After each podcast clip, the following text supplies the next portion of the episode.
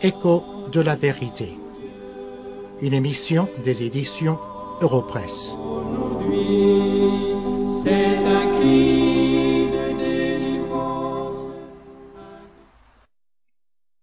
Je vous invite à écouter la lecture du texte que nous allons étudier aujourd'hui. C'est Colossiens chapitre 1, verset 3. L'apôtre Paul vient de se présenter et de désigner les premiers destinataires de cette lettre. Juste après cela, il écrit Nous rendons grâce à Dieu, le Père de notre Seigneur Jésus-Christ, et nous ne cessons de prier pour vous. Dans la première partie du verset, l'apôtre dit Nous rendons grâce à Dieu. C'est une grande leçon que nous enseigne l'apôtre ici. Il est vrai que l'église de Colosse était menacée par les faux enseignements de l'époque. Mais cela n'empêche pas l'apôtre d'apprécier l'œuvre de grâce du Seigneur parmi les Colossiens. Nous avons certainement besoin de suivre en cela l'exemple de l'apôtre. Ne laissons pas les moments de peine et de difficulté nous aveugler sur les bienfaits de Dieu et nous pousser ainsi à l'ingratitude envers Dieu.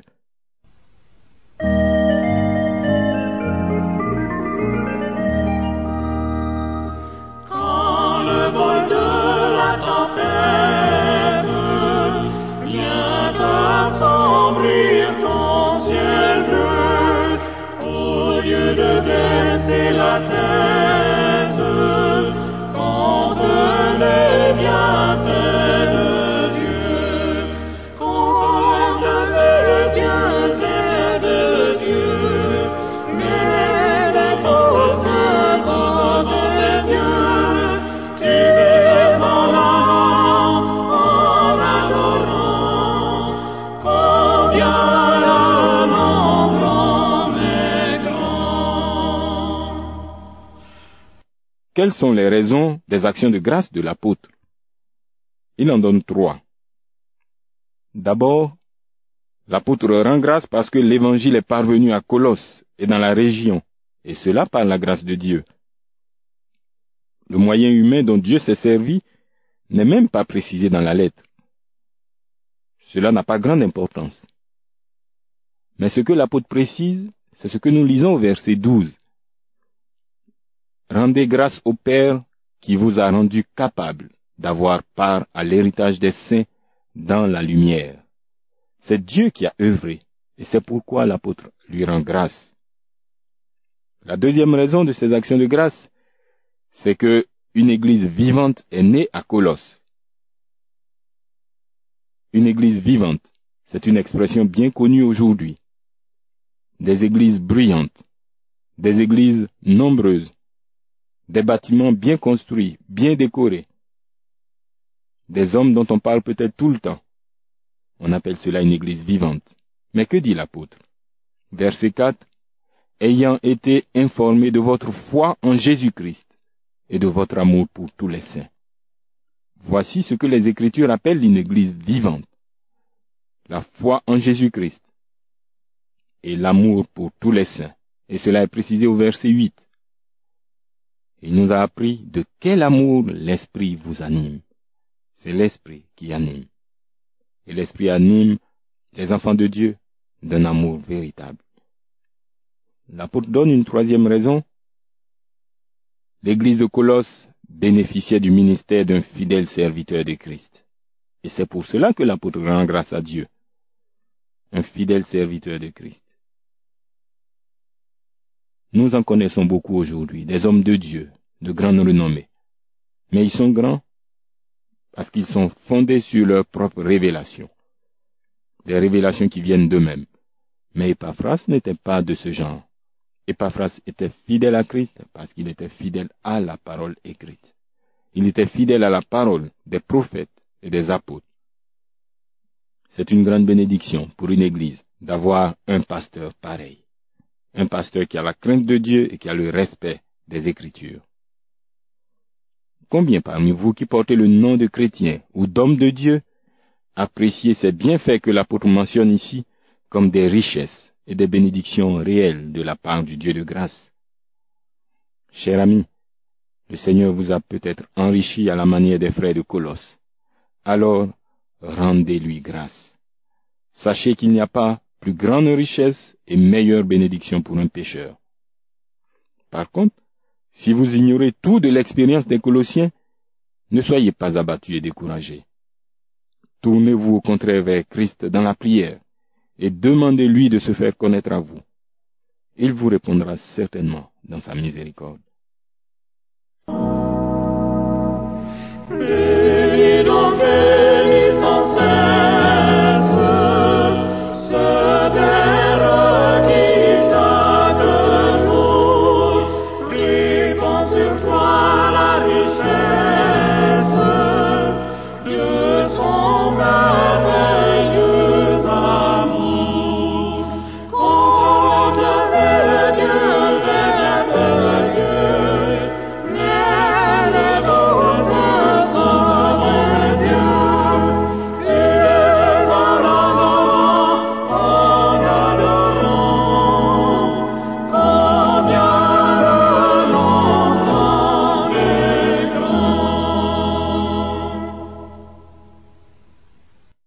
Deuxième partie du verset que nous avons lu, le verset 3 de Colossiens chapitre 1, l'apôtre écrit Nous ne cessons de prier pour vous. Il a d'abord rendu grâce et dit ensuite Nous ne cessons de prier pour vous. L'apôtre montre ici encore que la prière pour le croyant est la démonstration de son besoin constant et incessant de Dieu. La prière n'est pas seulement action de grâce ou remerciement à Dieu, mais elle n'est pas non plus demande et supplication seulement. Ce sont ces différents aspects ensemble qui constituent une véritable adoration à Dieu. Pour un grand nombre de personnes aujourd'hui, la prière est une pratique essentiellement émotionnelle et passionnée, liée à l'homme et à ses circonstances. Contrairement à cela, l'apôtre enseigne que la prière est une attitude sensée et fondamentalement conforme aux saintes écritures. Nous y reviendrons. La préoccupation première de celui qui prie, ce sont les biens spirituels et éternels. Et ces biens sont la gloire de Christ. Et c'est l'exemple que donne l'apôtre dans les versets 9 à 11, toujours du chapitre 1 de Colossiens. Et dans ces versets, que demande l'apôtre pour les frères de Colosse? Il dit d'abord au verset 9, que Dieu les remplisse de la connaissance de sa volonté, selon la sagesse et l'intelligence que donne l'Esprit. Notre intelligence humaine, notre intelligence naturelle, ne peut nous permettre de connaître Dieu, de connaître la volonté de Dieu. Il faut donc que l'Esprit nous donne l'intelligence divine, nous donne la sagesse divine afin que nous puissions comprendre les Écritures et connaître la volonté de Dieu. Et c'est à partir de là que nous pouvons comprendre l'œuvre de Dieu. En effet, c'est la connaissance de Dieu de sa volonté qui fait croître l'enfant de Dieu. Plus nous connaissons la parole de Dieu, nous connaissons qui est ce Dieu qui parle à travers les Écritures, qui est ce Dieu qui est devenu homme. Plus nous pouvons lui faire confiance, nous pouvons nous reposer sur lui, nous pouvons nous fier à lui parce que nous savons qu'il est digne de confiance. C'est dans la parole de Dieu, la Bible, que Dieu se révèle à l'homme, et c'est l'Esprit de Dieu qui nous donne la compréhension de la parole écrite. Voilà pourquoi l'apôtre prie que Dieu agisse dans ce sens pour les Colossiens. Et l'apôtre demande aussi que Dieu remplisse les Colossiens de sa connaissance et de la connaissance de sa volonté pour qu'ils marchent d'une manière digne du Seigneur. En effet, il y a une marche selon le Seigneur pour ceux qui sont en Christ. Cette marche distingue les croyants des incroyants. Et cette marche ne peut être entreprise que par ceux qui connaissent Dieu, que par ceux à qui Dieu se fait connaître. Et l'apôtre a besoin de prier dans ce sens. Et c'est véritablement ainsi que nous aussi nous avons besoin de prier. Ce que nous remarquons, c'est que dans sa prière, l'apôtre Paul demande à Dieu ce que Dieu lui-même a promis. Lisons quelques versets dans l'évangile de Jean, Au chapitre 16 d'abord et le verset 13, il est dit, Quand le consolateur sera venu, l'Esprit de vérité, il vous conduira dans toute la vérité. Jean chapitre 17 verset 3. La vie éternelle, c'est qu'ils te connaissent, toi le seul vrai Dieu, et celui que tu as envoyé, Jésus-Christ. L'apôtre Paul ne demande rien d'autre que cela pour les Colossiens, que Dieu se fasse connaître à eux, que les Colossiens connaissent Christ et qu'ils marchent selon Christ. Ainsi, le Seigneur nous indique des choses que nous pouvons lui demander en toute confiance, parce que c'est selon sa volonté et il est disposé à nous les donner. Et nous pouvons être rassurés. Christ le fera.